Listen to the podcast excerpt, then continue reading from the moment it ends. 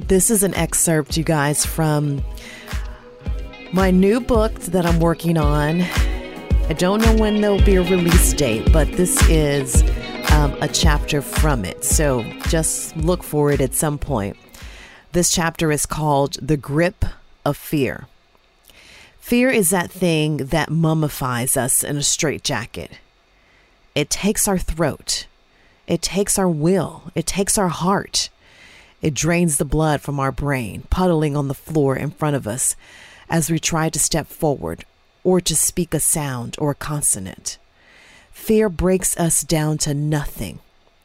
It doesn't matter what sparks the fear or where it originates, it's palsy. Surviving a narcissistic relationship doesn't remove the fear. We often are still fearful of what the narcissist will do to us, what they're conjuring up to keep us bound, or what they'll try next. It cripples our thoughts because we often are thinking about them and their nature before we move to make a decision. There are times that I still sometimes am afraid and fearful, not of the narcissist, but what the narcissist will do. Many of you that have been following this podcast know that its inspiration comes from the narcissistic relationship that I was in. It is essentially my second book reimagined into a podcast. My first book is Married to a Narcissist Enduring the Struggle and Finding You Again. What we know about narcissists is that fear is one of their primary tactics. It is what keeps them in control and is what they use to manipulate their victims that lead to their survivors. Not their survivors, but us survivors on our own. We are survivors on our own, not because of them, in spite of them. So we know that fear is one of the things they use to not only keep you under control, but they use it to bully you, they use it to break down your boundaries, and they use it to create chaos and self doubt in your life. So there was a time that I was so angry at my ex that I couldn't stand to hear his name. If his name was a character in a show, I would turn the fucking channel. or if his name popped up in my email, not necessarily him, but someone else with the same name, I would delete it before I'd even read it. I didn't want to hear his name. I didn't want to see his name in writing, but you know what? It kept coming up. So recently, I worked on a project with a gentleman who had his same name. And every time I saw his name in email, I cringed and I started to like break out into a cold sweat. And I know that part of that is I'm still suffering from PTSD because of all the trauma that my ex caused in my life and the life of me and my children. So, what I have come to realize is that me and my hating him and hating seeing his name also meant that he still had control over me.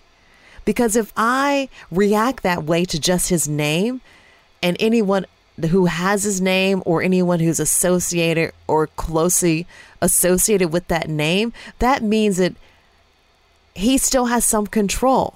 So when I realized that, I was like, fuck that. I am releasing myself from the grip of fear because there's nothing he can do to me.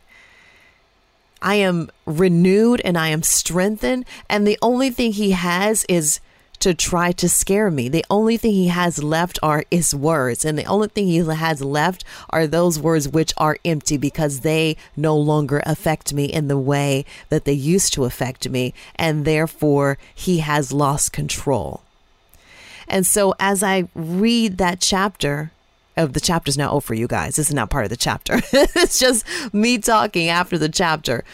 But what I realized is that I was under the grip of fear, and fear gripped me. and seeing his name was gripping because it still was trying to squeeze the life out of me. My hand is now open. I have released that fear, and therefore the grip of fear is no longer bound me and bound my thoughts and bound my soul. I release today. And every day I continue to release the bound, the grip, that fear, that the fear of him and what he was going to do and seeing his name and email. I now look at that and I laugh because you know what? Every time it came up and it came up recently often. And I had to stop and think, why is this? Why am I seeing this? Why am I hearing his name on television?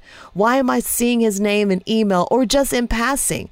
You know, there's this, um, I think it's a credit card company or a, um, a mortgage company that bears his name. His name is Marcus. So I have to release it. I have to say it. I have to stop pushing it under the rug. I have to like put it out there so that I can release it. And every time I saw it or heard it, I realized it was God putting it in front of me so that I could heal from it, so that I could heal from the grip that fear had on me. That seeing his name over and over again was a way to get through that the pain and that fear and the PTSD associated with his persona, him as a person. Because who the fuck cares? Like, thousands of people have that name, millions of people have the name Marcus. So, why would I let one name have such a grip on me? And I hated to hear the name. I hated it. Now I laugh. I laugh because it's, you know, it's crazy how we allow the things, whatever it is, the smell, the location, the incident, the memory of the incident, the name. We allow it to have the grip on us. So we have to name it. We have to name the fear so that it can no longer be bound around us, around our hearts, around our souls. We have to name it. So if that fear that you have is gripping you, you have to name it so that you can release it. You have to name it so that you can liberate yourself. If it's a car accident, and I've been in several. And it scared me to get back in the car and drive that same path where the accident happened. But you have to do it. You have to drive that path so that you can get through the fear of driving the path. And it's such a metaphor for life. We have to get back in the car and we have to drive the path again and again and again and again until it bothers us no more, until the fear is no longer gripping us. We have to do the thing again and again because that's what releases us. We have to experience that pain so that we can't experience it anymore, so that we don't experience it anymore. You have to do that thing. You have to smell that smell until it is not a bad memory. We have to look at that trauma that we experienced, whatever has led to the grip of fear, and create another memory or one that is just not bad. So get in the car again crank the car, drive that path. And yes, remember that experience of the car accident. But don't let the fear redirect your path. Don't drive around it. Don't take another route. Drive the path again and again and again and, and again until you can drive the path and drive past that experience and smile and laugh and think, oh my God, I let that one thing that happened to me control me for so long.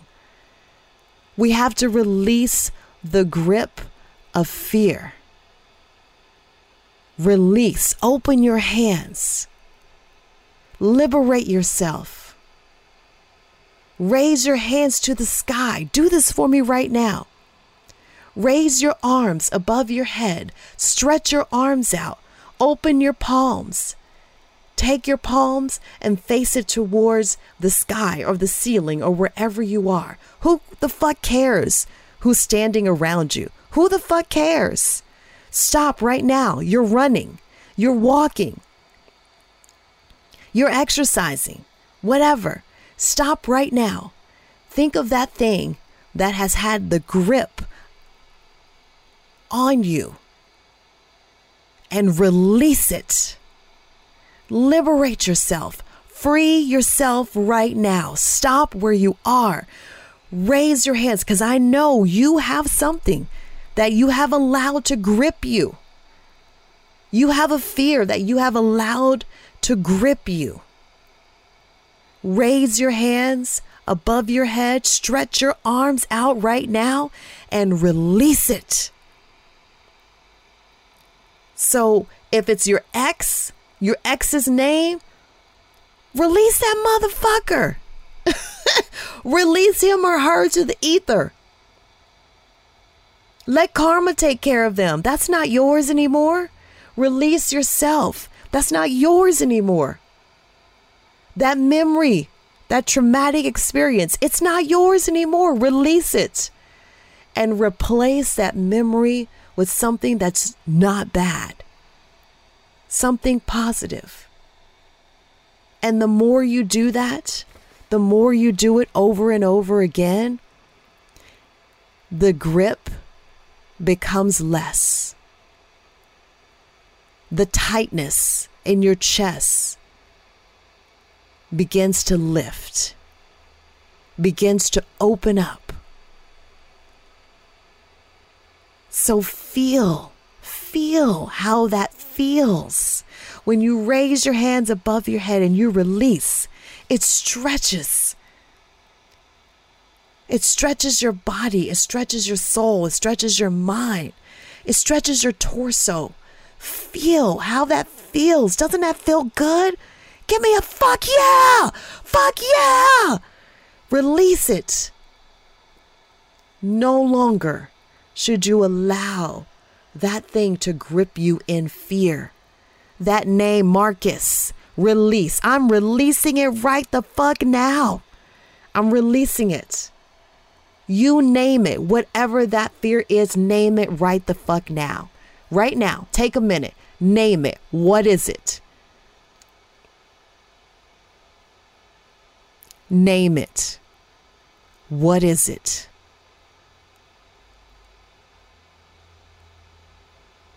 Repeat this with me.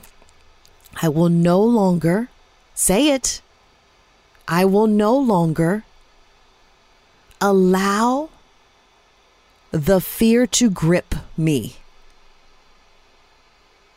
Say it one more time. I will no longer allow the fear to grip me. Release yourself, release it, and live liberated. Be brave enough to love yourself enough to not allow your soul to be gripped by fear. Be brave, be courageous, live liberated. Have an awesome day. Coming up on a new episode of Fuck Fear right now there's this disproportionate irrational fear of the vaccine when the fear should be of the virus. One thing we know for sure about the COVID 19 vaccine is that only half of the country is actually vaccinated, and there's still a lot of fear around getting the vaccine. On the next episode, we are talking about it from a scientific standpoint. We're asking the questions why people are still afraid to get vaccinated, and my guests are in the medical field. Dr. Jessica Steyer is a public health scientist and a health services researcher. Her husband, Dr. Ethan Chapin, is an emergency room physician in Florida. I hope you join me for this very important, in depth conversation. No politics, just science. Be sure to subscribe if you haven't already. If you feel led, I'd love for you to write a review, check out other episodes, and as always, thank you for listening.